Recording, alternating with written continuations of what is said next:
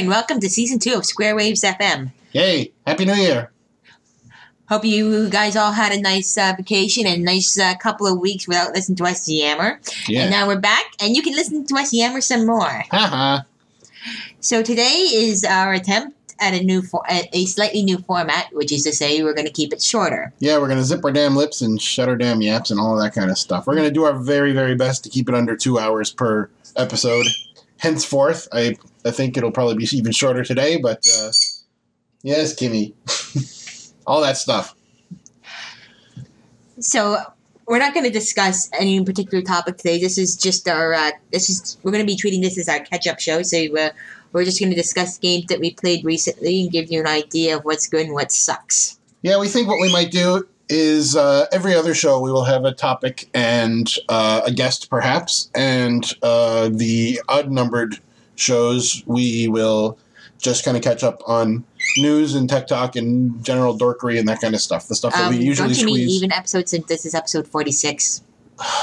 Bite me. um, I do that plenty. Yes, you do. So, yeah. So the stuff that we usually do at the beginning of each show, the pre-show as we call it, we're gonna we're gonna turn the pre-show into a show. Yeah, that should save us some time. So Should save you some time. so welcome back and hope you guys enjoy enjoy season two. Yeah. So glad to have you back. Love you guys.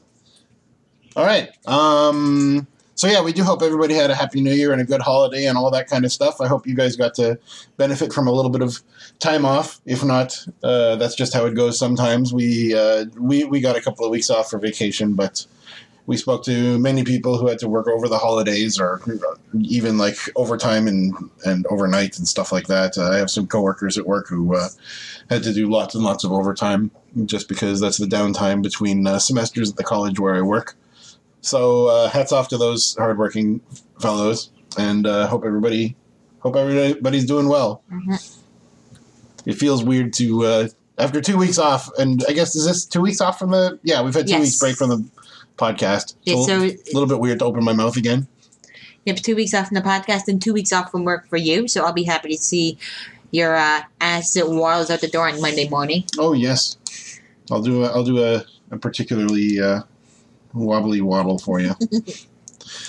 hey, um, okay. What do we have in our damn notes? This feels like such an alien thing to me right now. Podcasting So this is just a pre-show. How about um, pre-show. Yeah, or pre-show, pre-show. I think I I think I put all the notes under pre-show this week. Yeah.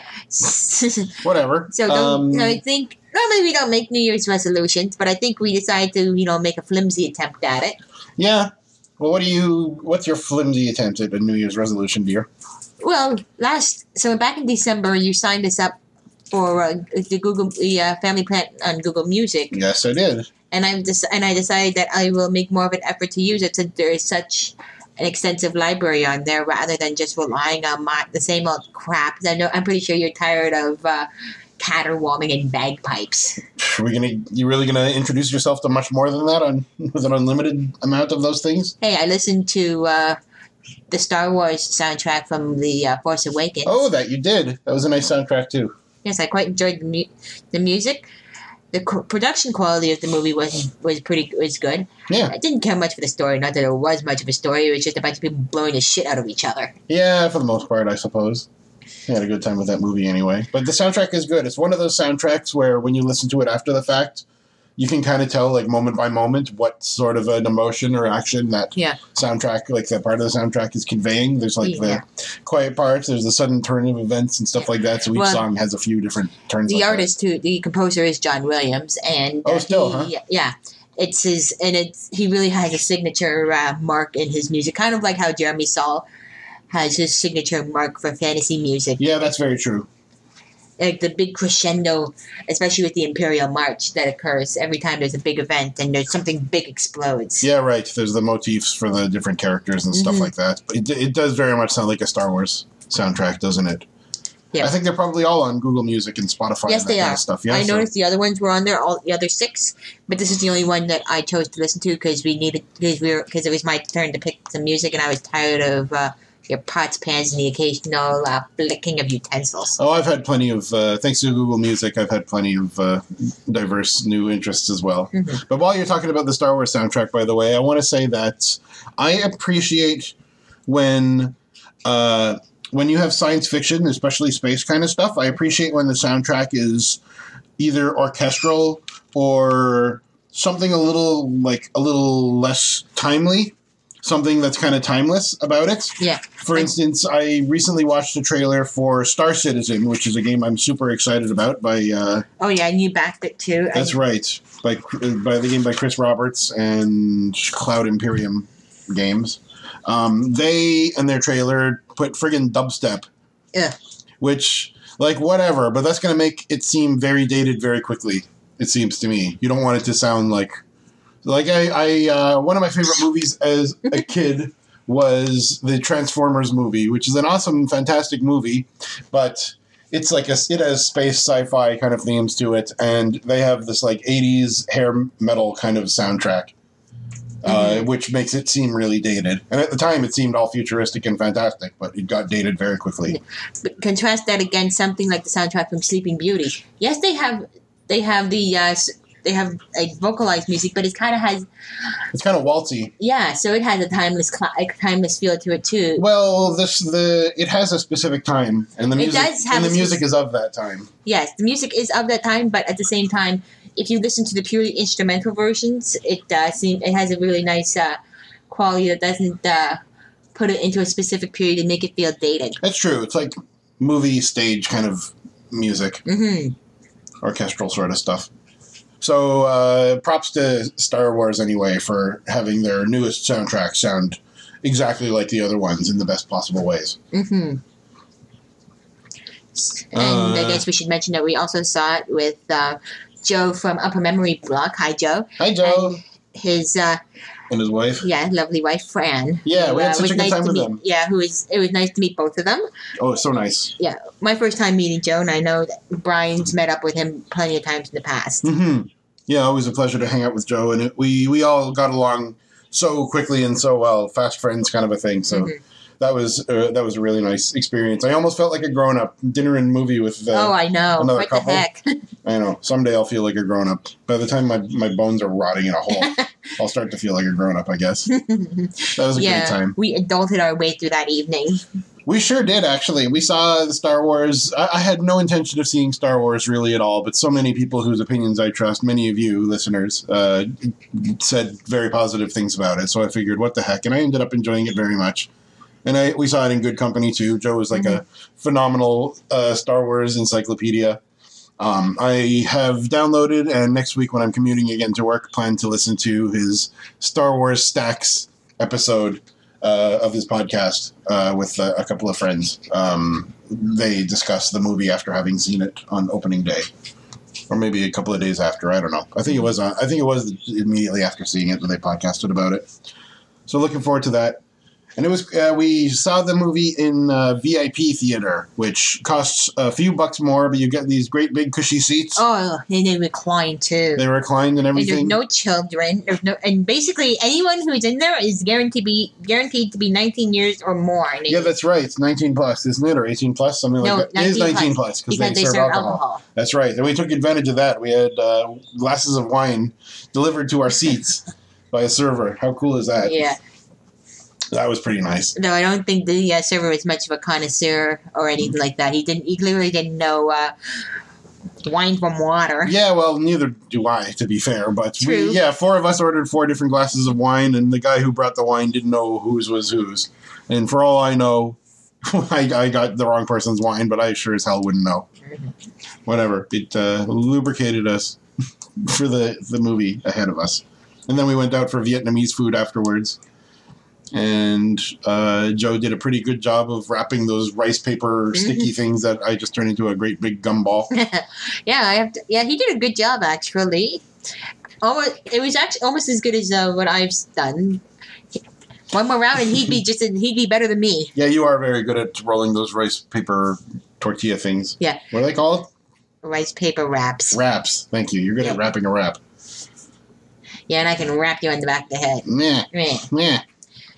But yeah, one more round, one more day, uh, one more time out for him to do that, and he'll be better than me. hmm Well, we'll have to uh, hang out with them Yep. uh, again sometime soon. Mhm. They had uh, interest in food like we do, so we can have all these nerdy foodie discussions. That was a good time. Yeah, they have interest in food and beyond just crappy, bland North American food too. hmm Oh, so that was we. We started off with your New Year's resolution. So use Google Music more. Is that uh, your only resolution for the year?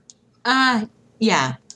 Okay. I'm sure I can. I'll uh, decide on you know stuff on, on other self improvements, but that's my im- immediate resolution. hmm Yeah, well, me, I have a music related resolution too. I don't know if I'll go through with it, but I wanted to listen to all my albums that I own this year, which is hundreds of albums. I think it's it's at least 500 albums.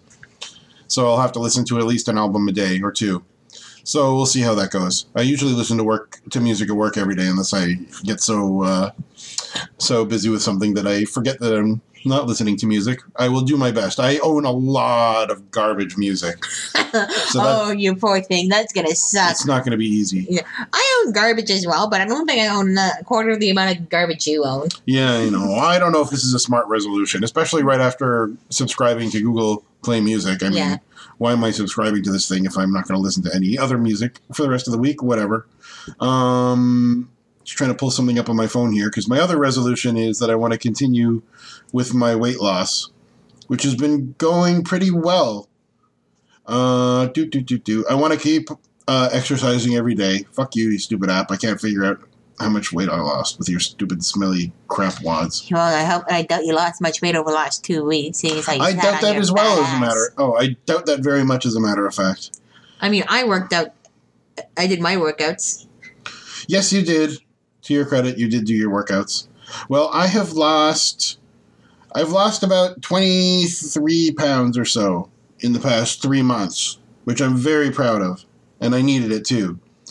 Mhm. So uh, let's keep doing that, shall we? I, have I still have a ways to go. I am still uh, clinically obese, although I'm getting pretty close to the borderline of that definition. So I'm really, really encouraged by that. And Mhm. for anyone else that's struggling with uh, weight loss, my recommendation is to use an app that, if nothing else, lets you uh, record your weight at regular intervals, like weigh yourself and put it in an app or in a spreadsheet or like an Excel or something like that.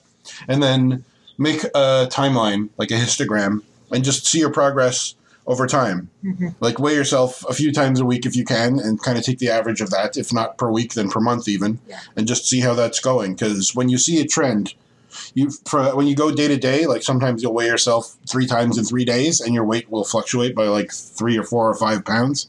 But when you kind of take the aggregate and look at it over time, it's much more encouraging. Yep. And the easiest way to do it is to avoid any diet fads and just stick to the uh, food diet, which is to say no junk food and to follow and just to eat vegetables at dinner and have at breakfast. You've uh, effectively covered that one part of the uh, food guide that is uh, wholly neglected. Yeah, I agree. I think the the easiest step that we took in that direction was to stop eating potato chips and popcorn with cheese and stuff Yeah. like that. So just the junk food, anything that comes in a bag like that. yeah, that. is and crap. any and uh, white bread, and so we've gone and uh, reduced and just reduced the portions of the carbs in the plate, but left everything else as is. Yeah, that's right. That's something else we did too. Like we'll still go out for brunch, but instead of eating the toast and potatoes on the plate, I'll just choose one or the other, or I'll have half of both of those. Mhm. It goes a long way. It made it a lot easier. Plus, having uh, Bianca getting so into cooking and making such good stuff. Oh, which of course uh, leads us into uh, talking about new toys that we've Yay, acquired. new toys! So Bianca has a toy that she got for Christmas from her dad with a Yay. little bit of a recommendation from yours truly because she was jealous of mine. What did you get? I got a Pebbles a Pebble Steel, No, I have a Time Pebble Steel. You have a Pebbles- Pebble Time. Pep Time Pebble Steel, Time Pebble Steel. Whatever. and it's And- in color, and it has a microphone, which means I can talk to my watch and make notations and make a note to remind myself that my husband's a stinky animal. Note to self. Talk to watch. which is actually I've used it a few times to make to uh, remind myself on a couple of things I wanted to pick up at a grocery store, without having to deal with my with my phone, which sometimes doesn't like my voice for some reason. It just does. It thinks I've got a weird accent, and it just doesn't register what Well, I'm saying you- correctly. You are Canadian, eh? Oh, fuck you. But my watch doesn't seem to think I'm Canadian. It seems to think I'm a human being speaking English. Yeah, It's most, intelligent. isn't that true of most Canadians except for the intelligent part? Probably. Yeah, that's, a shopping list is actually a great thing to have on your watch because I uh, I should do that on my watch too. I guess because I have a Pebble watch as well. Uh, I usually just do that on my phone, and sometimes it's tough to juggle the phone and the shopping cart and taking stuff off the shelf at the same time. And it sucks putting something in your pocket and taking it back out again. I may as well have that checklist on my watch. Yeah, and there's a risk of dropping your phone too. Yeah, definitely. Whereas this, you just uh, you can push along, or you can rest your elbows and just use your hands. It's it's pretty nice. hmm And the other toy we got, which has contri- which has helped us with cooking, is a an actual rice cooker. Oh yeah, what's the what's the brand? I sound like such a I sound like such a gourmand saying the brand name for this thing. Where's our box? Oh, The box is by the kitchen. Essentially, kitchen. we got a um, rice cooker made in Japan, Zojirushi. Zojirushi. Zojirushi. Yeah. Our thinking was we want to avoid the North American ones because they tend to be one button solutions, good for making really only one thing, white rice. And we've been making, I've been cooking with brown rice. So this is so this makes brown rice, and it also doubles as a steamer, and it can cook other things as well, Like cakes. which we're not going to cook. Oh, come on. It has a whole button for cakes. You telling me you're gonna not press the button? Yes, I'm not going to press the button. We're on a diet, remember? Shit. yeah, I did a bunch of research about rice makers, and it said that if you eat white rice, then you're perfectly fine getting the cheapest rice cookers around, just because the difference between a cheap and a mid mid range rice cooker for white rice is negligible. But for brown rice, the cheap ones do a very poor job of it, um, whereas the mid range ones, or which are about 130, 150 bucks or so, those do a really nice job and I will definitely, uh, I will definitely agree with that sentiment. I've uh, really, really liked the brown rice that's come out of this machine. yeah, this machine makes really nice brown rice. It doesn't require much input. You the only thing you have to do is just be mindful that the uh, portions are correct. So if you're having two cups of water, you put in one cup of rice. So I've been doing one cup of rice with two cups of water, and then have and uh, having leftover rice for either making fried rice or serving later on as sashimi. hmm Oh, let me let me sound like a brainiac by talking about the the fuzzy logic microcomputer in our rice in our rice cooker. That's probably a very fancy term for a very simple thing. Mhm. But uh, what I read about fuzzy logic rice cookers is that instead of having a timer, it leaves it up to you to put in the correct quantities of rice and water, like in the right ratio. Um, it, the rice cooker then maintains the temperature at exactly 100 degrees Celsius, which is what, 2, 212 Fahrenheit? I don't know, give or take a couple of degrees, but sure. Yeah, so it keeps it like exactly at 100 degrees. And um, when the temperature internally suddenly spikes above 100 degrees, that's how the rice cooker knows that the last of the water has evaporated and uh, knows to turn the temperature down again to just go to warming mode. So after it cooks the rice, it uh, keeps it warm for up to 24 hours, which I would probably recommend eating it a lot sooner than that so that it doesn't turn into mushy porridge. But we've let it warm for about an hour or so, and it's been very, very good stuff. Yeah. Really fluffy and nice. It really feels like restaurant quality rice. Yes, it does. I love rice. and it gave the brown rice such a nice kind of I don't know what you call it. It was kind of like earthy, nutty. Yeah, it allowed the brown rice to kind of popcorn out because it starts off Yeah. in a husk or a shell, kind of like how popcorn does, and so it kind and then it opens up that uh, kernel, or at least that the, the shell of the rice, the grain. Yeah, and it get, that's how you get nice fluffy texture. Yeah, that's right. And also, you're supposed to wash your rice. So with white rice, it's a lot more important. Uh, what you're think, what you're supposed to do is put the rice in a big uh, like a cooking bowl and fill it with water, and the water will get all cloudy, and you wash out the water and and fill and strain the rice to keep it, of course. And then you wash your white rice like three or four or five times until the water is clear, and then it's ready to put into the rice cooker or to cook it yourself, and that makes the texture nicer and the taste cleaner. With uh, brown rice, you just have to wash it like once or twice. it doesn't have the same starchiness. Yeah, but As, I uh, washed mine. I washed mine three times just to be thorough, Okay, that's good. Yeah, it just kind of takes off any pesticides or dirt or, and or poops or whatever. yeah, and any uh, unnecessary, and just clean the outer shell so it's a smoother, uh, so it's smoother in general. I just use a small strainer when I'm draining, just to make sure that I don't drop any in the any rice in the uh, sink. But otherwise, the strainer is just is not really it's not entirely necessary since you're not pouring it out entirely. You're just trying to drain out the water, but not the rice. hmm So that's been a fun toy. It also steams vegetables, and Bianca tried once to put some uh, lemon juice into the water, and the ratios are a little bit different because uh, she turned the rice into this like pucker intensive uh, poison. No, I put. Oh, rice- that's when you put lemon everywhere. I not lemon. It was fine. I used rice vinegar after the fact on the rice that was. Oh well, whatever it did, it made me pucker more than like a, a cat smelling a lemon. It hurt. so that, that was only your very first batch. Not, and I don't blame you. That was the first batch you ever made, and you seasoned it similarly, I guess, to uh, how you would have made it in a pot. Yeah. So no sweat. I, I, I like it enough unseasoned myself, but Yeah. I like more subtle flavors than you in general. Anyway, let's stop talking about rice, shall we? Yeah. Um, Steam sale. Ugh, we got so many games. Well, Well, first of all, why why don't we talk about our vacation in general? Yeah. We did very little on this vacation. Oh, one thing I will say right up front, one thing I did not do this vacation was to live up to my promise to Trolls, hi Trolls, to remix one of his songs from his very, very good Wasted Talent oh Album. no, woe is me. I didn't have to sit through some ramaging. Ramaging.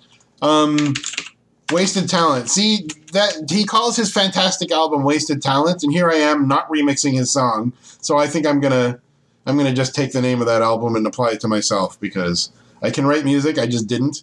I had a very selfish, slothful, lazy vacation. I guess I needed it. I don't really regret not having any more ambitious plans to do something with myself this vacation. I feel rested and happy, and I'm glad that I had these two weeks of like utter gluttonous, self-centered narcissism behind me. That was a real good time. So shit, trolls, I I owe you. I'm gonna do this. I just didn't do it over my vacation, but I will do this, and I do owe you.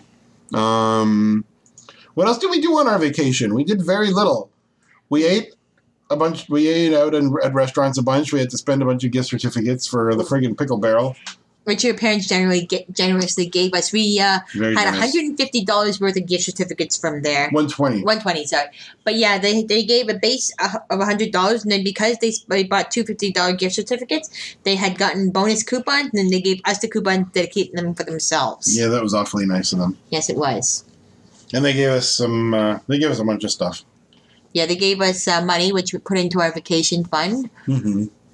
And they gave us a bunch of uh, gift cards for, for the gas station so Oh, and we signed up for uh, beginner Japanese lessons, by the way, in preparation for our vacation to Japan in a Mhm. couple of years. Hopefully, we will be done saving up for that. That's going very well so far. We're right on track very well on track to celebrate our 10th anniversary, if not in Japan, then with the knowledge of going to Japan soon. hmm That's awesome. So we want to get there prepared. So we're we're hoping to take several Japanese language lessons just so that we can integrate a little bit better and make the most of our time there.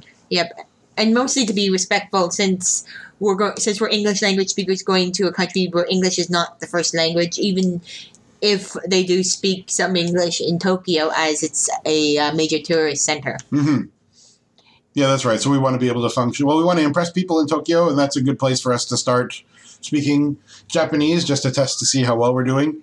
But then if we want to go to uh, Kyoto or to Osaka or to the country or something like that, where they people are less likely, much less likely to speak any English or any language at all other than Japanese, then that'll be a, a, a it'll be good for us to have those skills. hmm My biggest concern is being able to read signs, and it seems like well, we ordered a textbook, uh, Japanese for busy people, the uh, kana version, katakana. So that is the actual Japanese script, or one kind of Japanese script. So we have to friggin' read that shit. Yep. It's it looks like a it looks like an, a, a chicken spilled over an inkwell and started walking around on a page. So I don't know how you read that stuff. It looks very difficult. supposedly Japanese is one of the most difficult languages to learn if English is your first language. Mm-hmm. But it should be easier for people who have learned another language. Usually, unilingual or monolinguals have difficulty with their first language unless they were brought up early on in a, in a second language. Yeah, that's true.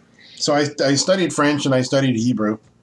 hmm I remember a lot more French than Hebrew, that's for sure. You don't practice Hebrew a lot in No, you just uh, North you America. just you just recite from memory some uh, random prayer that uh, the rabbi makes you uh, memorize. Well, in North America, yeah, that's pretty much your only opportunity, assuming you are you are uh, an ethical person who attends services and all that baloney. I don't think I. anyone. I don't. Your family doesn't either. I only go for holidays. I don't. I don't do any of that shit. Yeah, my family fortunately didn't do any of that uh, Catholic stuff. Oh, and do they speak in Latin during that stuff? Uh yes. If sometimes if they might, I know my dad and uh, I know his generation was taught was taught Latin and some and some there is some Latin that is taught since it is the classic language and it's uh, used by scholars. Anyway, people are welcome to correct me if I'm wrong about that. No, they're not. No more corrections, people. We're always right, and if you think otherwise, then you can go sit on a retractable baton of some sort. um. Uh. So, what have we? So now that we've mentioned the Steam sale, Oh, right. Steam sale. It's on oh. for another two days. We spent plenty of money on this thing, didn't we?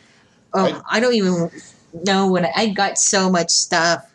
I had a gift certificate that I got for fifty dollars on my birthday in September, and I had two. I had a, a third of it left by the end, by the beginning of the Steam sale, because I couldn't find anything to buy. Now I have five dollars of it left. I bought a few things here and there. I returned a few things. I bought some more things. I got threatened by Steam for returning so many things. Even though their policy is Oh, what dickholes! I yeah. know. And their policy, and one of the options when returning is did not like it. Yeah, so they sent me. I, I've bought and returned a bunch of stuff on Steam because why not? And I've gotten two warnings from Steam saying I'm returning too many things, even though their policy doesn't say anything. It says you can't abuse the return policy without defining what abuse is.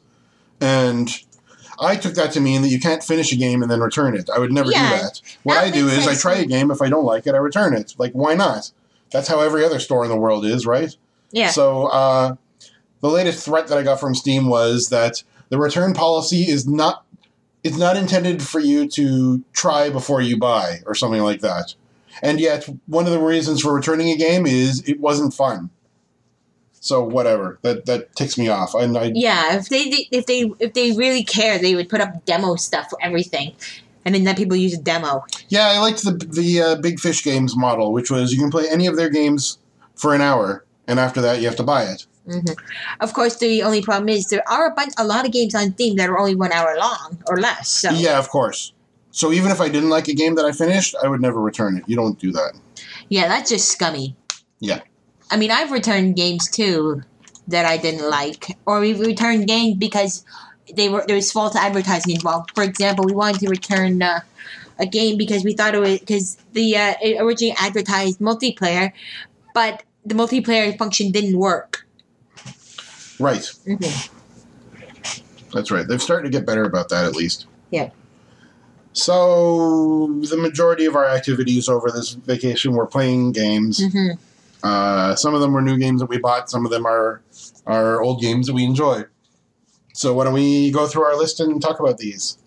Okay. Uh, it seemed that I uh, forgot to put a bunch of stuff down. On. Yeah, you and I both. I have been so I have been so uh, uh, lax on uh, focusing on my responsibilities, like the podcast and stuff. My notes are really shabby. Whatever. We'll get back into it when I turn my brain back on for work next Mhm. week. Well- Well, why don't we alternate? Okay, you go first then. I go first. Okay. Oh, I uh, this is. I'll start with a game that I uh, played before my vacation, but we had such a nice chat with Joe on the last episode that I didn't. We never got around to talking about what we played. So, um, one game that is perennially on sale that uh, I bought for five bucks and uh, didn't even get that much enjoyment out of it. I think was the ori- not the original. I'm sorry, the rebooted Tomb Raider, the game that is just called Tomb Raider, but not the first Tomb Raider, the other Tomb Raider called Tomb Raider. Um, I hated this game. I hated it so much. It is a rare treat that I hate a game at all, but I hated this game. I played for about two hours, and it's Tomb Raider. I was expecting you jump on stuff and you press buttons and you pull levers and you have to race under rapidly closing doors, like and you fight tyrannosauruses with pistols and stuff like that. It's friggin' Tomb Raider, right? Yeah. I haven't really played a Tomb Raider since Tomb Raider One, so I figured how bad, how much could the series have changed? Well, it's basically Far Cry. They turn it's an Ubisoft game, of course, so they turn every fucking game into Far Cry. It's a whole open world and clear dots off a map.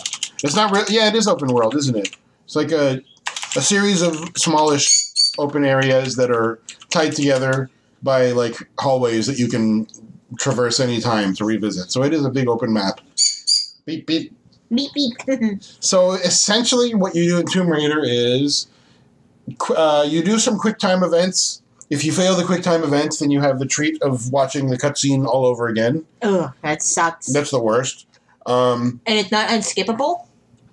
it is not skippable.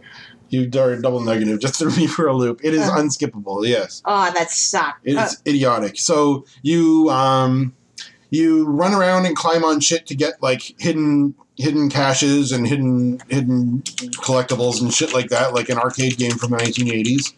You craft and collect crafting materials.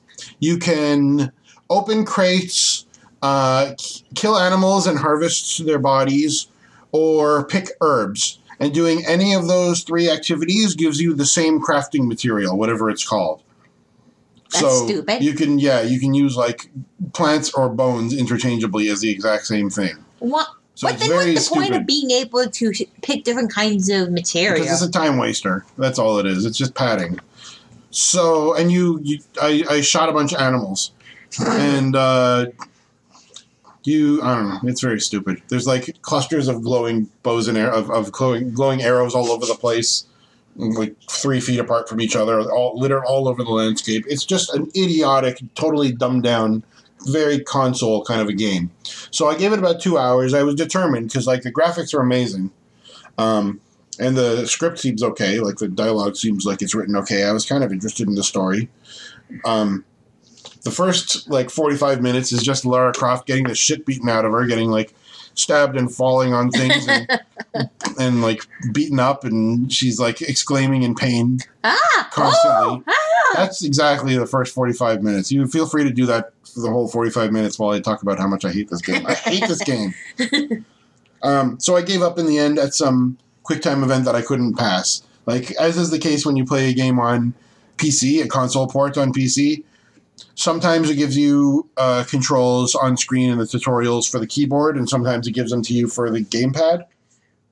And I think worst of all, it says like press the chop button, and it doesn't tell you what button on your gamepad or keyboard is the chop button.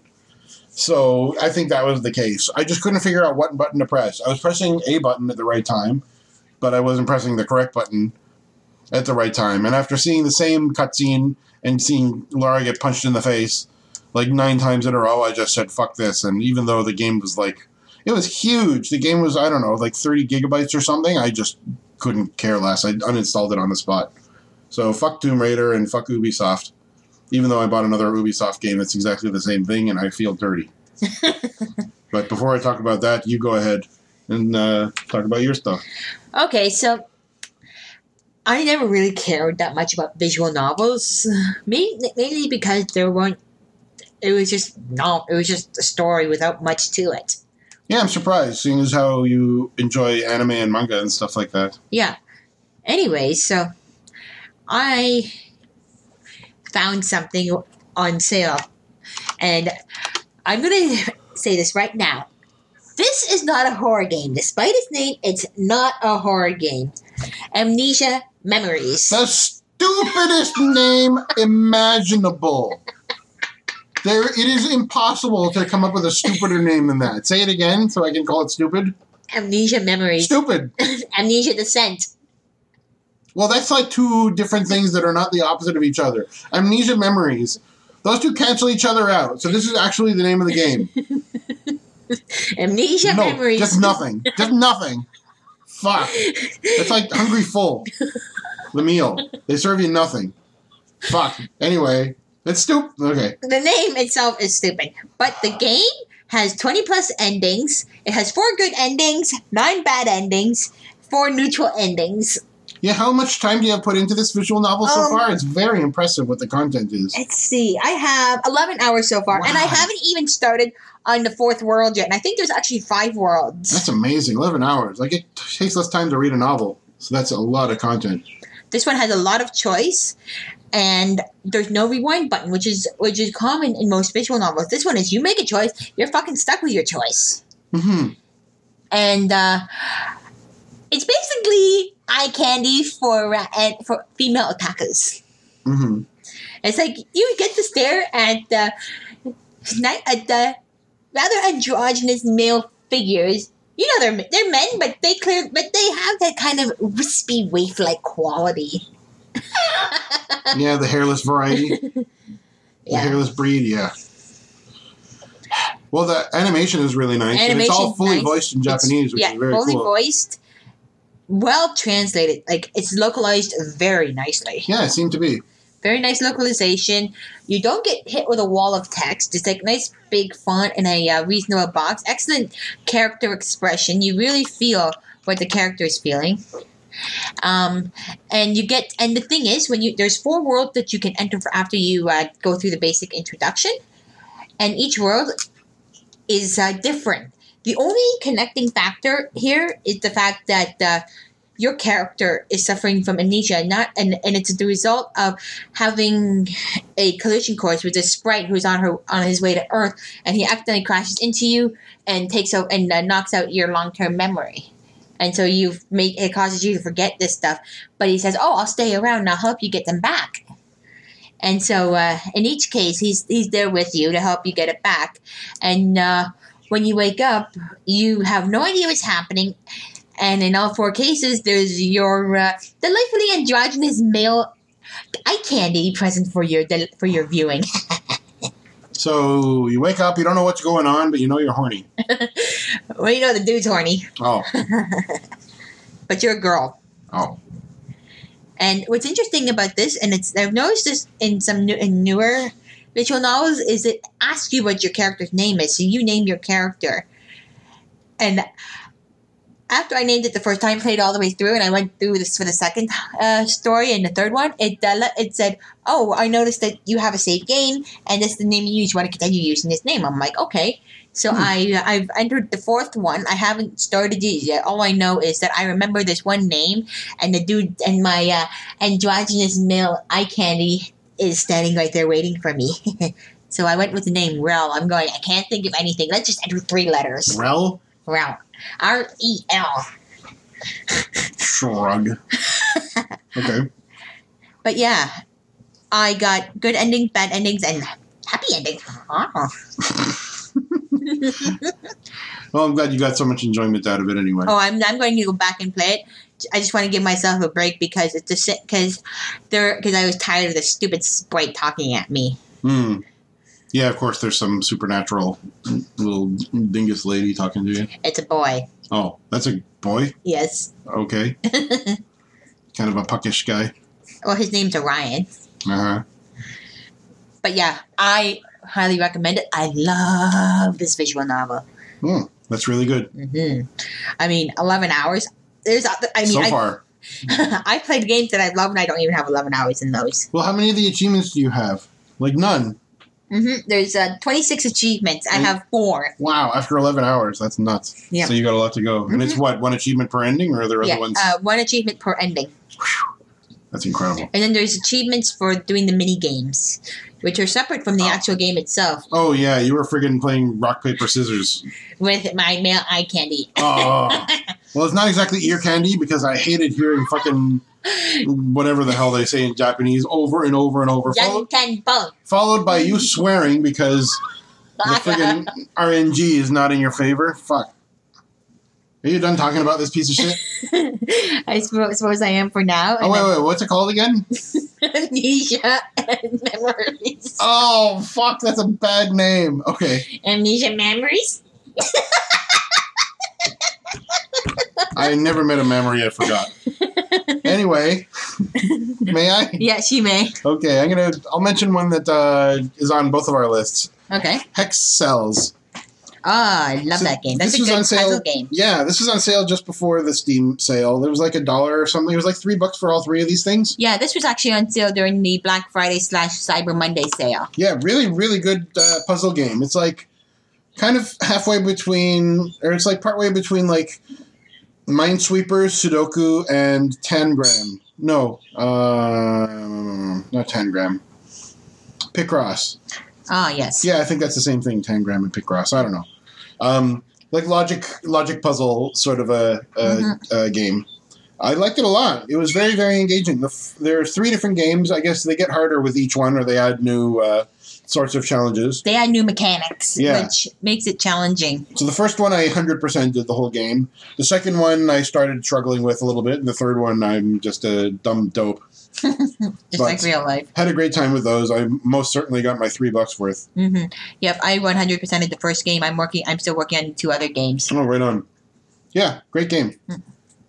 Next. Next, so on the topic of visual novels, let's move on to something that I hadn't. Uh, I hadn't really considered until recently. Analog, a hate story.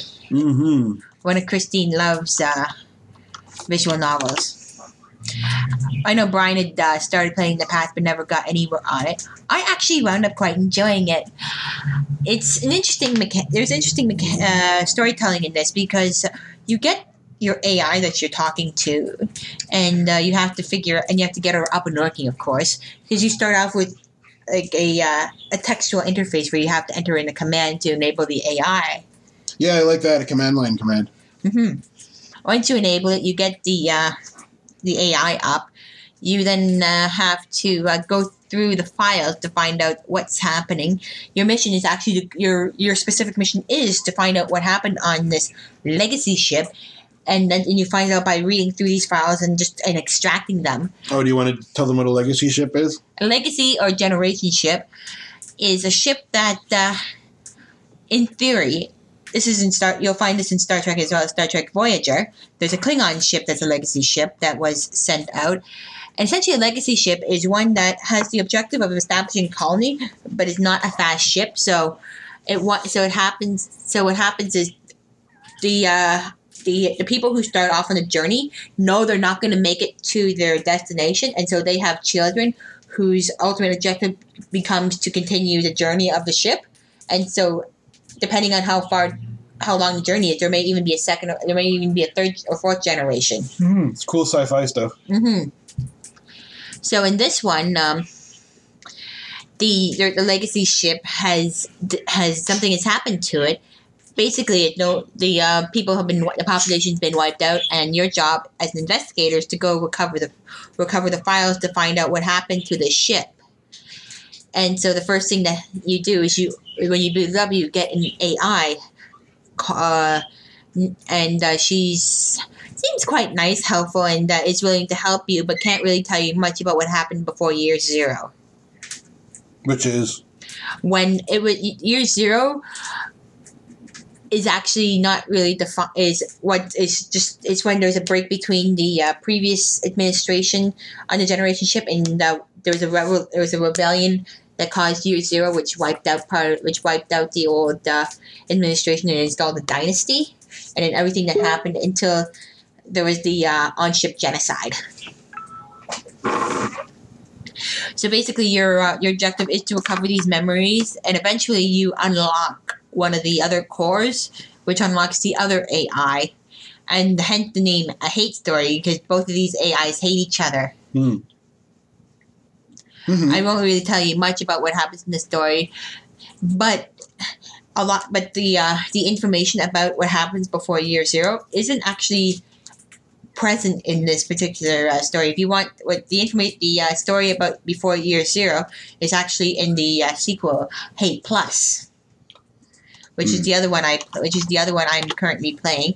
I'm actually on my third playthrough, and this time I'm playing the harem version which is to say I have both Mute and Hyun-ae as my uh, lovely sidekicks. Meow. what can, eh. Well, you have to get you to play some of our other games too, I guess, once you're done with these ones. Uh, you already had me play Digital A Love Story. oh yeah, how do you like that one? I love that game. It was okay. I didn't. It was. Mm, I'm not. I never really did the BBS stuff, so I didn't really uh, care or get a, a lot of that. So it didn't really do it for me. Mm-hmm. But I did appreciate the uh, the storytelling method of Analog and Hate Plus. Like the idea of uh, going through and extracting these files and uh, putting and putting the pieces together to figure out what happened. Right, where the And main the main getting- gameplay is like getting logs, information logs. Yeah, and then getting uh, supplementary information from the individual AIs who were who were there and have their own memories and uh, are able to fill in uh, the blanks of uh, who these people were and uh, information surrounding the events. Mm-hmm.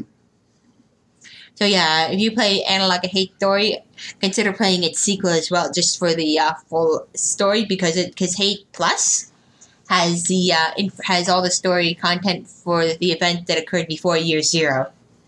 Year Zero just means that it represents the start of a new dynasty. Okay. Well, another one of her games that I played was called "Don't Take It Personally, Babe. It's Not Your Story," something like that.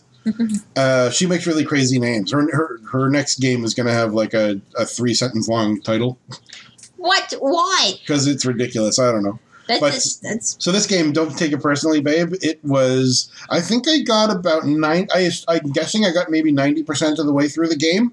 I couldn't play it in, anymore because it was too sad, which is interesting. So it was really, it was really well done. It had um, you play a school teacher, and it's about you and your classmates and your relationship with them and their relationships with each other. so. How many and- dikes are in this one? Uh, I'm sure there are some. and um, there's this like social network, this Facebook, Twitter sort of a social network uh, within the school. And because you are a teacher who works for the school, you can look at all of the posts, even the private posts between students. I think I'm remembering that right, which is a really neat idea. So um, you learn more about the students and how to interact with them and what's going on on the inside and what they're saying to each other, what they're saying about you. Um, and I think there were a couple of choices, but it invariably ends in some sort of a tragedy. And I think it, it is affected by choices that you've made, what exactly the tragedy is. Um, Interesting. yeah, it was a really, really well done game. It's free of charge. I'll uh, make a note of this in the show notes uh, to put a link. Show notes. Uh, Oh, cool. Can you link it to me as well? I'd like to try it. you bet. Yeah, free game. Very well worth worth uh, worth it. And with all of the uh, And did you link? And have you linked the Digital A Love Story as well? oh, I have many times, but I'll put it in here again. Yeah, just because it's a good free one. I Yes, mean, I is. wasn't. I mean, I wasn't curious. I mean, like I said, I didn't get the point of it, and it wasn't one of my favorites. But I did play it all the way through, Yeah, good and for it you. was and it was well written. Yeah, oh, well, good for you. So, like one one thread that runs across all of her games is that she loves computers. That's And very obvious. I And love that. And like you, as the player, use a computer inside of these games as a primary means of interacting with the game world, and I love that. Meta. it is meta. I love that. I love that connection that you have to the game itself. yeah, yeah, and it, it just the interface itself is different, and your objectives are ultimately different. Yeah. So, if you like computers and you like storytelling, I would recommend Christine Loves Games. Her first several games are free, and now she is a professional indie developer who makes her living writing these sorts of games. So, if you like her stuff, then uh, then uh, buy something. Mm-hmm. Definitely worth it. Hmm. Uh, my turn. I suppose you can have a turn. Oh, I suppose. Okay. I will say qu- only quickly because I only played about 45 minutes of this so far. But uh, thanks a million to uh, Robert Menez for um, sending Bianca and I a copy of Shantae Risky's Revenge. He mm, uh, he talked about this when he was our guest on the show. Yeah, he had played it on the DS. He played it on the DS. I think it might have been on the Sega Saturn or something before then. Um, it's uh, like a 2D scrolling platformer kind of a game with RPG elements and lots of uh, story. It and, has uh, hair whipping. and hair whipping. Yes, that's your your primary weapon to start with. You like fling your hair at people. You like yeah, you're this long haired girl, and you flip your hair at people, and that's how you attack them. Um, it has some of the most amazing sprite art I've ever seen. Really smooth animation, really great colors, and nice detailed faces and costumes and stuff. This version of the game has high resolution portraits when you're in a conversation. uh, which are kind of superimposed on top of the sprites. It's a beautiful game, and the music is incredible. Um, I did put 45 minutes or maybe an hour into the game, and I got to get back into it still. Uh, but I sure do appreciate, we sure do appreciate that very generous gift. So thank you very much, my friend. Yep, thank you. Um, let me take another one because that was quick. Yeah, of course. Um, another one I'll mention is a game that I learned about on the Lost Treasures of Gaming podcast.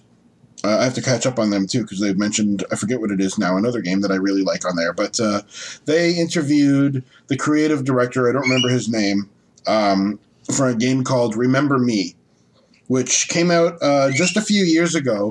But they call it a lost treasure because it sold okay but not terrific, and it came out right around the time of a bunch of other really big games, so it sort of got lost in the chaos. Um, it's uh, it's uh, it's a 3D platforming and combat game, a little more similar to the original Tomb Raider games than this rebooted Tomb Raider. Um, it's uh, sci-fi, kind of a dystopian sci-fi thing where there's like two classes of people the the big the upper class and the underclass we've all seen that kind of stuff before um, i don't remember a heck of a lot about the well you you start off as a a, a woman with amnesia your memory has been partially erased but not entirely You get a sexy boyfriend waiting for you? you have a sexy boyfriend waiting for you well you uh, no I, I forget if it's your sexy boyfriend or your brother but Oh. I don't know. I'm sure sexy things happen regardless because you don't remember. but um, you uh, break out of this place that's trying to erase your memory, and uh, you slowly get your memories back little by little, I guess, as you interact with the world and proceed through the story. Um, and it is a combat game, and it's like combo based combat. What's sort of interesting and unique is that you, in a way, build your own combos. So you unlock individual moves and those moves are mapped either to the X or Y button on your uh, on your Xbox gamepad. Um, so the X button, as far as I've seen so far, the X button moves are like attack moves, and the Y button moves are uh, they heal you or they uh, restore some of your energy or something like that. So you or or they do damage. So you can customize your combos. You have like an XXX combo and an XYXYX combo, and I'm sure you'll learn some more as you get through the game. Um, but you can map different attacks to each of those button presses, and that will cause more damage or sacrifice some damage for restoring some of your uh, health or your energy. So that's sort of a neat thing. So you can focus on killing people more quickly or beating them up more quickly or on having a longer fight where you uh, regenerate yourself over the course of the fight. So that's kind of neat. Graphics are really nice. The dialogue is pretty good so far. I would love to play it in the original French. Uh, it does take place in France, so there is some French here and there. I would love to play. You can play the, the whole game in, uh, I think, a few different languages. French is one of them. The voice acting is okay in French, but I just found it too hard to focus on the action and to read subtitles at the same time. Plus, there's um, like little barks and color commentary and stuff coming from other NPCs and the scenery and stuff that are not subtitled. So I only understand a little bit of French, and I missed some of that uh, extra detail when I had it in French. So I've been playing it in English. Uh, good game so far. I recommend it. It just flew under the radar, but uh, if you like 3D beat 'em up games with uh, platforming and puzzle solving and uh, other stuff like that, it's a it's a, a good recommendation. Okay. All right, go for I'll it. Take my turn. Yeah. Let's see. I'll just, I'll just use this opportunity to mention two more uh, visual novels that I played. Please. One is particularly unremarkable, aside from the fact that it had really nice uh, art, art background art and uh, well and uh, good character uh, design. It's um. It was a uh, Chinese uh, visual novel. It didn't have much of an. It didn't have options at all. It is a really old school type of uh, visual novel, but the story itself was charming. Um, when I played it, I kind of I was underwhelmed by uh, the lack of options, but it was uh, a good reminder of what you can expect if you're not uh, mindful of the description of the visual novels that you're looking at, and that you really need to dig carefully if you're expecting a little more than just some hand holding in a visual novel. What's your opinion on that? How important is choice to you in a visual novel? It gives you some control, and it gives you a chance, and it just it gives you hmm, what's the word I'm looking for? It gives you a sense of being able to control the direction that your uh, character is going in because otherwise it's just you're just being handheld. You might as well read a book without illustrations because the uh, choices uh, make it feel more like a game, or rather, can less like a kinetic novel. Okay. That's fair enough.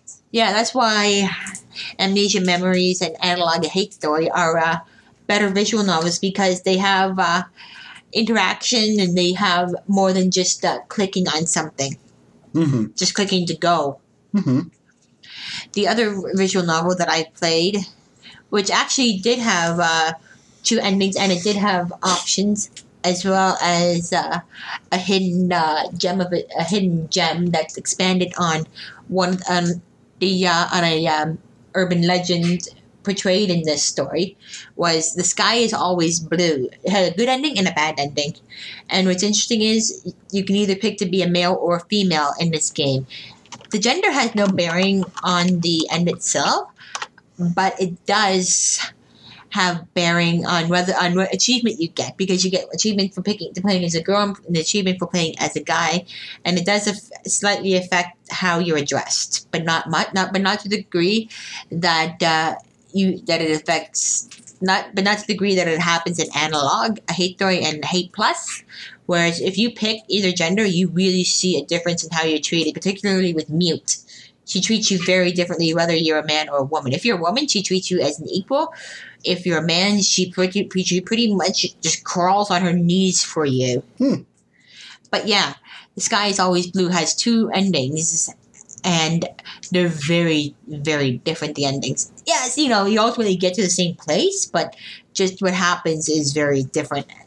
And it just, it was a nice ending because it, you're new to this place and this girl just happened to make you feel like a friend and brings you to all these places. And your choice is whether you make her your friend or not. Hmm. and it's just really charming. And i like and the, and because it had the choices it really did make it that much charming. For example you had one option was to get go to get a milkshake or to, to or say that you're lactose intolerant. Okay. Yeah if you get the milkshake then when you're there she offers you um, a sip of her milkshake Mm-hmm. and so you get an achievement for having tried hers as well. Hmm. But if you're if you're lactose intolerant, she says, "Oh, I would offer this to you, but you're lactose intolerant." Okay. Yeah, she she acts mindful of what you've said. Neat. hmm So those are two games, both with more linear plots, but just having just the two different endings makes it a lot more interesting than just ha- just than just being handheld all the way to the end of a linear plot. Mm-hmm. Okay. Um, I'm not going to go through my whole list. I will. I will paste my whole list to the show notes, but uh, I'm not going to mention them all here. Yeah. These birds. Uh, what did I talk about? We spent a pretty good amount of time. Freaking birds. Oh, you just mentioned stuff that we played together because that's a few of them. Yeah, we spent a pretty good amount of time playing Grim Dawn. Can you shut that bird up, please? Go see your friend. Ugh, it's over there. Okay. Grim Dawn. Um, what's the name of the company that makes this? This was made by the company that used to be called Iron Lore, T- uh, who made um, Titan Quest, which is a, an action RPG, like Diablo like that we love. We played that a Yeah. whole lot. and Grim Dawn's pretty fun too. I like this one. I don't. Ha- I don't think I have as many hours as you, but I really do like it. It's a better game than Titan Quest, and we played the hell out of Titan Quest. Yeah. Um, yeah, it's great. I I was trying very hard to kind of articulate and think about what elements have to be present for me to enjoy an action RPG. And I can't put my finger on it. I either like it or I don't. And it's either like sustainable in the long term or it's not. Like I can I'll either play it for a long time or I won't. Yeah. And I can't really say why. It's something having to do with whether the formula is correct. And these guys had it very good with Titan Quest, and they have it a lot better with Grim Dawn. Could it be that uh, it has a uh, a good rate of leveling combined with the right difficulty for with enemies and uh, a good selection of skills that uh, are at your disposal. Yeah, that's part of it. You feel like you're always progressing. It's always challenging. It's always rewarding. There's lots of gear that you get to put on and replace. Um, you get to you start off general and you get to specialize. You can uh, respec your points. Um, and uh, there's a lot of variation. It's uh, just like Titan Quest. You choose a primary and a secondary class, and you can, if you want to, you can choose a secondary class, Yep. and you can put as many points as you want into one or the other, or uh, or both. And there's also a third one thing called devotion, which has its own separate amount, separate skill points, which increases uh, either your uh, damage, offen- or yeah, your offensive ability, your defensive ability, or something else. Yeah, and it gives you passives every now and then, or, Mhm. or, or different uh, active uh, skills. So there's lots of different ways for uh, progression, and the scenery is good. I sort of like the scenery better in Titan Quest actually than Grim Dawn, but it's very attractive and it's got a great interface. It's easy to interact with. Really, really well done game. It's in early access now, but I think in February it will Yeah. Be uh, final. They've been slowly kind of trickling out different builds of it and different uh, amounts of content. They started off with just the first chapter and released a few chapters subsequently. Uh, I don't think we've even gotten out of the first chapter yet. You have six hours played. I have 14 hours played. hmm Lots and lots of content, nice maps to explore. It's a really, really well done game. I do recommend Grim Dawn. Yep. And it's just and I like that I managed to completely miss something at the start, which was a cellar that went down. I like that the cellars that go down actually go further down into these tunnels, and there's just a whole other uh, level to explore. Yeah, some of the areas are big open areas, and some of them are like tight claustrophobic mazes. Um, no, whatever. It's an action RPG. You know the score. Mm-hmm. It's fun. I don't. I don't know why it's. You're right. I don't know why it's fun. It just is. Yeah, I'm pretty good at articulating why I like a game or I don't, but Yeah, action you- RPG, I just don't know. Yeah, same here. You you you heard me say why I didn't like one thing, but I love this other thing. hmm Then I oh what else have we played? Oh yes, Sims Four and with this new expansion. Oh uh, man, Get together. we've spent like the last two days just binging on Sims 4. Mm-hmm. I didn't like. I liked Sims 4 okay. I love Sims 2 and I love Sims 3 the most. Yeah. Jeez, birds. Ah, go find your friend. But uh, Sims 4 I only liked and didn't love. But with this latest expansion pack, I love it. Mm-hmm. So the big difference between Sims 4 and the other Sims, every Sims kind of has uh, something new about it. Yeah. Uh, Sims 2, you could age and have children and die of old age. Yep. Which was fun. It Or- was. and it had creative deaths too, although not as creative as some of the deaths in uh, Sims Four. I mean, dying of hysteria, you know, from laughing too much. Yeah, well, let's get there. Sims. What was the difference with Sims 3? Sims Uh, 3. completely open world. Oh, of course, And yes, the- which is something they got rid of. You had a loading screen where if you went to the future, or you traveled to one of the Another, yeah, another map. location, or you went to the university. Yeah, that's right. Sims 3, you could you could zoom out and zoom into any other place in the city and see it in real time, Mhm. which was incredible. No loading screens between areas. Yeah, that was amazing. And they took that out in Sims 4 because it caused a lot of problems in Sims 3. Yeah, they clearly learned from that, and yet it still Shame. feels like an open world. Well, a lot less to me. A lot less, but it still doesn't feel that. Uh, it still doesn't feel as claustrophobic as Sims Two did. Yeah, well, I don't miss it as much as I thought I did anyway, but Sims 3's open world was amazing. It was amazing, but this one, but at least with this one, you don't feel that lag. Yeah, that's for sure. The performance is very, very good. hmm So Sims 4, what's new about it is uh, emotions. You have you have emotions about the situation that you're in, and they can kind of change on a whim, sort of schizophrenic. But uh, it's uh, I never really liked it that much. Um, in your your um, y- uh, you have something called whims, which are uh, little uh, individual incremental tasks that you want to do. So if you're in a certain mood, if you're happy, then you might want to do happy things like send a happy text message to your friend or to compliment someone. Hug somebody. Yeah, things that a happy person would do. And if your mood changes all of a sudden before you finish doing the thing that you're trying to do to to complete your whim, then, then the whim sometimes disappears, which that's what frustrated me. Your your emotions change kind of without warning sometimes. Um, so I liked it, but I didn't love it. But the latest expansion is called Get Together, and it allows you to form clubs. My my least favorite thing in all the Sims game really has been social interactions. I like playing Yeah, a loner character. Yeah, because you start interacting with someone and they're like, I gotta go now. Yeah, well, they they have their own motivations and their own needs and stuff. That's right. They kind of they have their own schedules, and I mean it's realistic, but it gets in the way of your own progress. You have to, if you wanted to go on a date with a with someone, or if you wanted to hang out with someone, they they might say, "Sorry, I have to work in two hours. I'm not going." But now in this one, they sort of grease the wheels a bit, and they everyone kind of operates on your schedule. So I appreciate that a little more from a gameplay aspect. From a simulation aspect, it's inferior, but from a gameplay aspect, it's superior. Exactly. So with these clubs, you can make a club or join a club. Um, and a club can have different themes. Like it can be for people who like to cook, or it can be for people who are rich, or for people who are only children, or you can combine some of these things. Mhm. So you can say what, who is eligible, what are the minimum requirements, and what activities do they partake in. And then you can have benefits. Like if it's a cooking club and you cook while you're with these people, then your cooking increases more quickly, or it's of higher quality, or both. Yep. Or like I made a conversation club because one thing you have to do is to increase your uh, uh, what's it called? You're talking Charisma. your charisma. Thank you. you have to increase your charisma, so you do that by talking to people a lot and by making friends. So I made a charisma club where talking to each other uh, gives you progress in the club, and it in, incre- increases your uh, your ability to talk to people more quickly when you're talking uh, in the presence of your club members. I made a uh, club just for kids because I wanted my because my well because I had my household had three children in it and they needed uh, to develop their social skills and I figured having a club where you just hang out and talk to people is uh, one is a good thing and then I also threw in uh, swimming which increased their motor skills as well.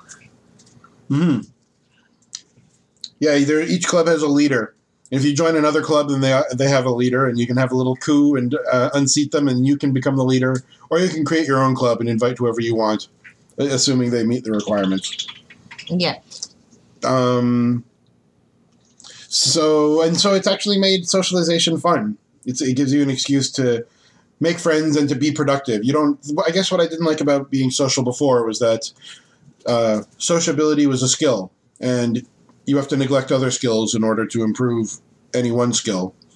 So you can multitask in Sims 4, which is really cool. You can talk while you're eating, or you can exercise while you're watching television and uh, watching a cooking show. Means or you can getting- shit while you use your cell phone. Yeah, that's right. You can poop using your phone. Cool. I've had Sims eating and sitting on the toilet at the same yeah, I did that too. That was pretty good. I, my, my sim just quit her job while taking a poo. time. that was fun. That was fun. Um, so, of course, another thing that I like a lot about uh, this expansion pack is that they have DJs. You can be a DJ.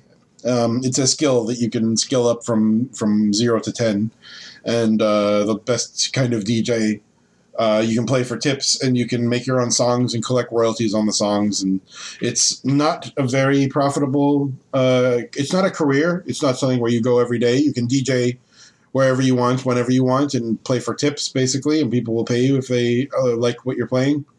There's a bunch of different musical genres, I think ten or so, and you can. I, I think it's arbitrary. It doesn't matter which one you play. It's just a nice thing to get some variety. Um, and the music is actually good. I like the music a lot. Yeah, Um, it seems that the music is just remixed versions of the original soundtrack for the game. Yeah, a lot of it is. They play a lot of remixed versions of uh, songs that have been in all of the Sims, like the original music for the different Sims games. So I appreciate that a lot because the Sims has always had incredibly good music.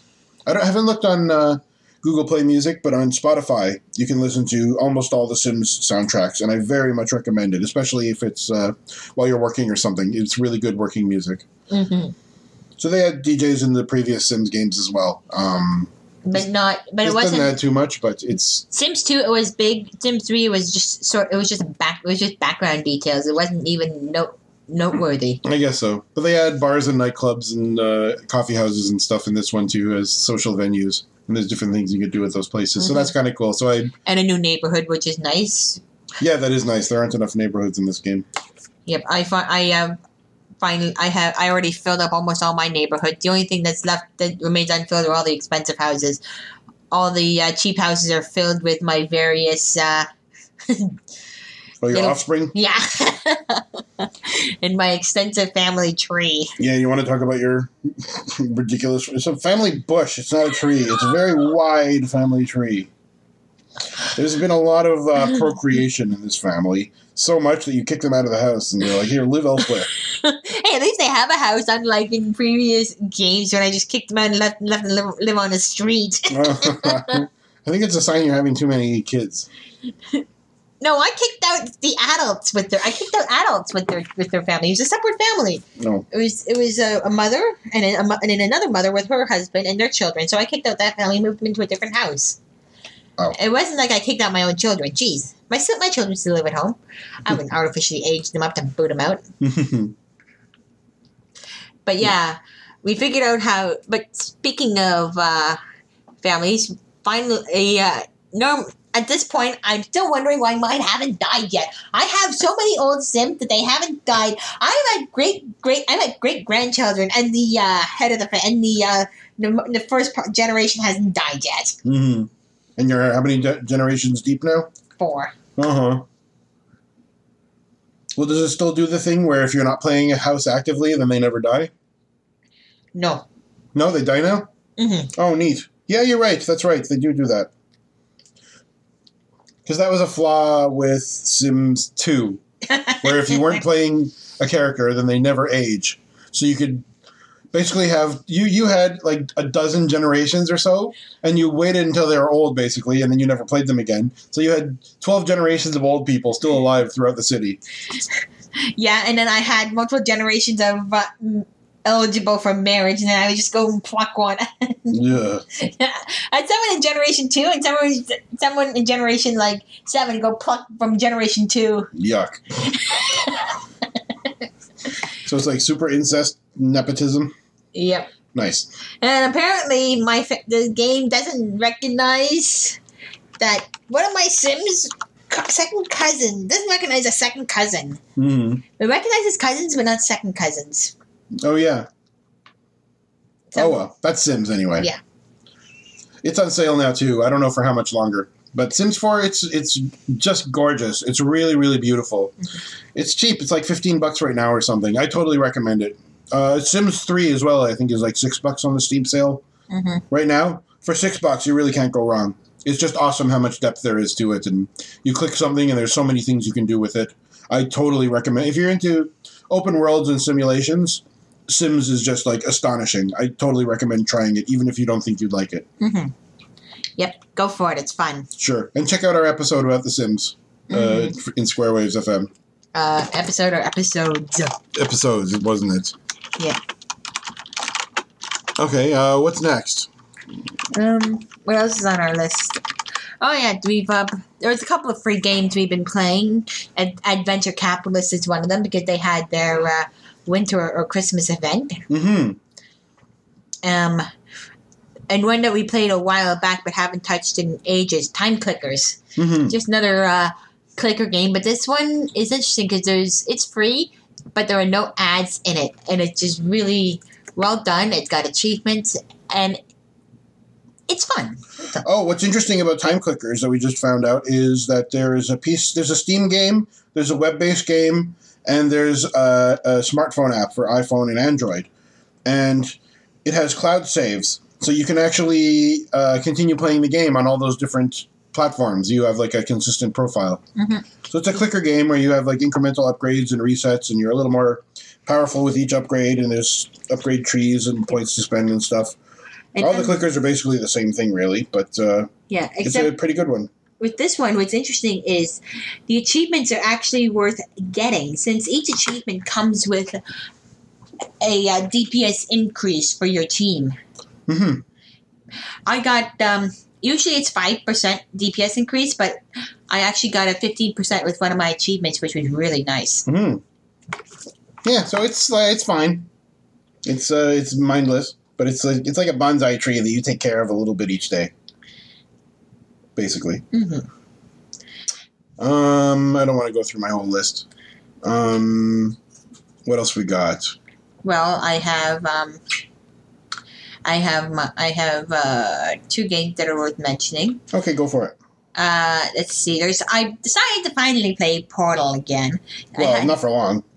yeah, but I'll finish. Oh, you will? Yeah, I hope so. You never finished Portal 1. I like it better than Portal 2. I did finish Portal Two, which I really liked. hmm Portal One, I half played it, got irritated because I couldn't figure out this, these puzzles. I quit. So I'm back. I'm uh, getting through Portal One pretty fine right now. I saved because I had to go do something and I just hadn't picked it up since, but I plan on going back to it. It's a good game, and I got it when it was free, so as far as I'm concerned, the price was right. Mm-hmm. Sure. Um, and in the theme of walking simulators, there's Dream. Oh, yeah. Which one was this? Uh, this was one of the games I uh, got pre pre uh, Steam Christmas sale. It was a gift actually. This is an interesting one. Your your guy starts off in his house that he's inherited. You don't really know much about what's going on, but uh, you go you wake up and you you realize you've been asleep on the couch and you got to go to bed. So you go to you you go upstairs, you go to sleep, and you find yourself in this sort of weird place. You're walking around.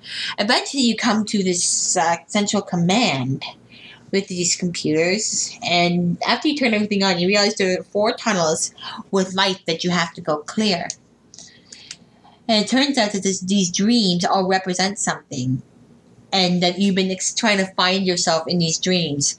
Because when you wake up, the house suddenly is, and you go to look in the bathroom, there's suddenly blood everywhere, and there's this ominous voice telling you that you're not going to amount to anything and you're worthless, and that you shouldn't, and that you're wasting your time by trying to discover yourself through your dreams. So I got to go back. I've already finished the first chapter, which was trying, which was to uh, clear these four tunnels of lights.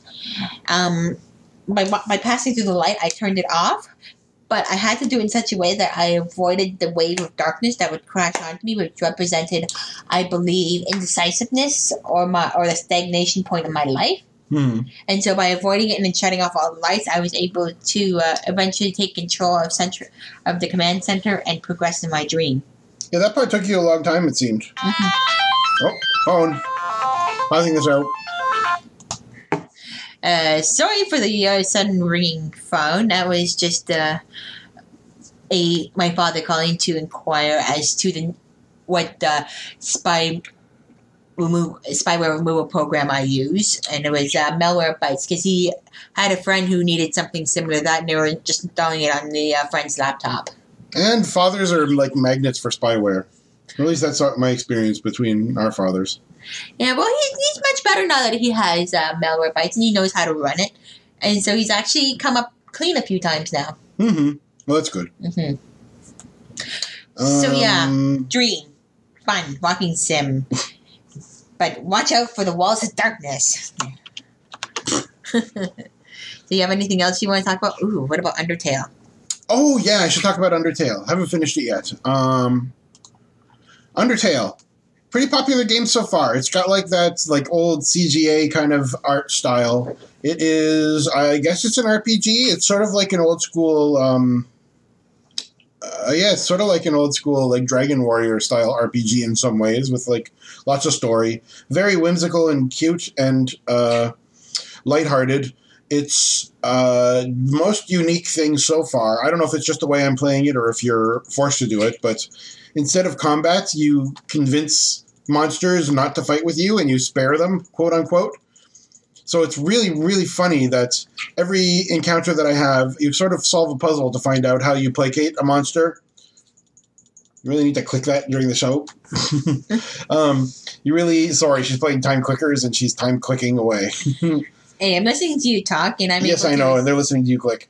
you can put off the clicking for now, please. Um, so yeah, yeah, you solve like a, a puzzle, which basically tells you how, which basically uh, allows you to avoid combat with every monster. So at the end of every fight, I gain sometimes some money and zero experience points. I'm still level one. Um, I don't know whether you can play with you defeating everyone in combat or not, but it would be a good uh, a good reason for me to play it again, which I intend to. I'm laughing out loud a lot. It's very good natured and cute, and it's genuinely funny in many many places. Really, really, really good It's one. weird. It's very weird, and the soundtrack is phenomenally good. I was hoping to rip the soundtrack from the uh, game files, but the whole game is just one exe file. The soundtrack is like ten bucks. It's the same price as the game, and it's not on Google Music. I don't know if it's on Spotify. So I'd love to get the soundtrack. I don't know if I'll get it for ten bucks, but I might because it's very very good. Play Undertale, especially if you're into retro kind of games. It's not a retro game, but it's retro style. Very well written, so funny, so cute. It's really unique and a lot of fun. I'm having a wonderful time with it. I'm four hours in. I don't know if I'm almost done, but I must. I'm, I'm sure I must be. I intend to finish it. Uh, I don't really want to talk about any other games on my list. Do you have any others that you want to talk about? Eh, I don't care if I talk about those games. Um, do you want to, before we adjourn, do you want to quickly talk about things that we watched perhaps on this vacation? Eh, Sure. We're we've been watching uh, we've been watching X Files. hmm We're on the second season now. I fin- I, we've we watched the first season. I really didn't think very much of it at all. I thought the show must be crappy, but uh, now that there's kind of an overarching uh, subplot, it's a little bit more engaging now. Yep. It's still Monster of the Week so far, but True, it's still Monster of the Week, but uh, there is a, but there is, conne- but it's still connected. I get the, the first season seemed to be more about establishing the basis for the entire show, which is that these are X Files and I and guess uh, so. what the X Files were about. it was like Scooby Doo to me, basically. Yeah, So it, it, I, I almost wish that I skipped the first season, but so far so good. So we'll keep watching that for sure. Mhm. Let's see. In terms of movies, we watched anything remarkable? We watched a very good movie last night, Yeah, The Quiet American. The Quiet American, with uh, Brandon Fraser. Brendan Fraser, Gary Oldman, uh, about the Vietnam War. That was really really good. Yep, start. It's it was actually not about the American part of it, but the uh, French participation, which occurred in 1952, with the French with the French eventually withdrawing in 1954. hmm Around the same, it was around the same time that the Korean War was occurring. Yeah, I'm not much of a historian, so that was an interesting tidbit for me. Uh, does Netflix tell you a list of the stuff that you've watched? Yeah, you just We oh we watched Mr. Holmes. yes, that was pretty interesting. I thought it was great. Mhm, It was good. Um, that's about uh, Sherlock Holmes kind of after his retirement and Sherlock Holmes as an old man. It was a very touching, nice story, very interesting. hmm And I, I appreciated and enjoyed how they were talking about um, uh, Dr. Watson's embellishments of his exploits Yeah, and his I don't fictionalized smoke a pipe. aspects. I just smoke a cigar. Yeah, that's right. That, that was very cute. I liked that a lot. Oh, Mhm. viewing activity. This sounds promising. There we go. What can we talk about? Oh, the Knights of Badassdom. That was really stupid. Oh, it's so stupid. It was about LARPers who uh, have to fight a real monster. It was cute. Because one of the stupid libraries uses his book to summon a real monster. That's right. and it happened to look like one dude's ex a dude's ex girlfriend. Yeah. And instead of, and but the ex girlfriend, well, she's a bitch. Yes. That's all you need to know. There were some laughs. It was really idiotic, but if you're in an idiotic mood, mood, Yeah. then I guess it would be appropriate. hmm Yeah, we watched. Oh, we watched a Netflix exclusive series for the first time. F is for Family, which is some animated show. It's just real foul mouthed. It takes place in the 1970s. Yeah. It's basically another Family Guy, I suppose. It's Family Guy, but uh, A little more grounded in Mhm. reality. yeah, It's No, uh, kind of interesting. no, uh, com- no useless non sequiturs, Yeah, which was yeah, no flashbacks or anything like that. Really, not really. Yeah, it was pretty good. It's pretty foul mouthed and and sexual and stuff like that. But uh, I'll give it a chance. Yeah, I don't know. I can't think of much else. yeah, me neither. Are we done for the day? I think we're done. All right. So- I don't want to. I don't want to waste our listeners' time, and Yep. I'm I'm happy that we've uh, kept this down to a decent podcast length. Yep. So So let's uh, sign off now, shall we? okay, let's sign off. Happy New Year, everybody. We Yep. love you to pieces. We really appreciate you listening to us. We are looking forward to another year and another season of the show, and we love to hear from you as always. So if you'd like to reach us, you can reach us on the web, squarefm.demodulated.com, by email, squarefm at demodulated.com, or on Twitter, at squarewavesfm. So feel free to send us any of your uh, show ideas or any ideas that, you know, pop into your head that you just want to mention to us. Yeah, let us know how your how your holidays were, how your New Year was. How did you what, what did you do when the odometer rolled over? We did nothing. Yeah. What did you did you buy anything good in the Steam sale, or uh, have you did you get any fun tech gadgets or anything? We'd love to hear about it. We'd love to chat about it. Yep. And if you uh, and if you've been catching up on previous shows, feel free to send us your thoughts and uh, feelings about those as well. hmm So, welcome to season two, and hopefully, we can keep the rest of the uh, season at uh, a reasonable time length. Hopefully, So, I forget if it was on the air or if it was just before when we were talking to Francisco and Jess. Uh, I think it was just before we went on the air. I think Jess was uh, reasonably uh, expressing some trepidation about our three-hour length of our show every friggin' week. yep. And so I told her very honestly that we never planned for the show to be three hours. It just kind of happened 45 times in a row. Yes, It's honestly true. yes, it did. And I think this is where we cut it off now. So, Yes. have a good weekend, and uh, hopefully, we uh, hear something from you guys. And uh, if we w- want to be a guest and you have an idea, just let us know, and we'll uh, see about accommodating you. Absolutely. Hopefully, we have a couple of special guests lined up for next week. Yeah. Okay. Happy New Year, guys. Love you to pieces. We'll talk to you soon. Bye bye. Bye bye.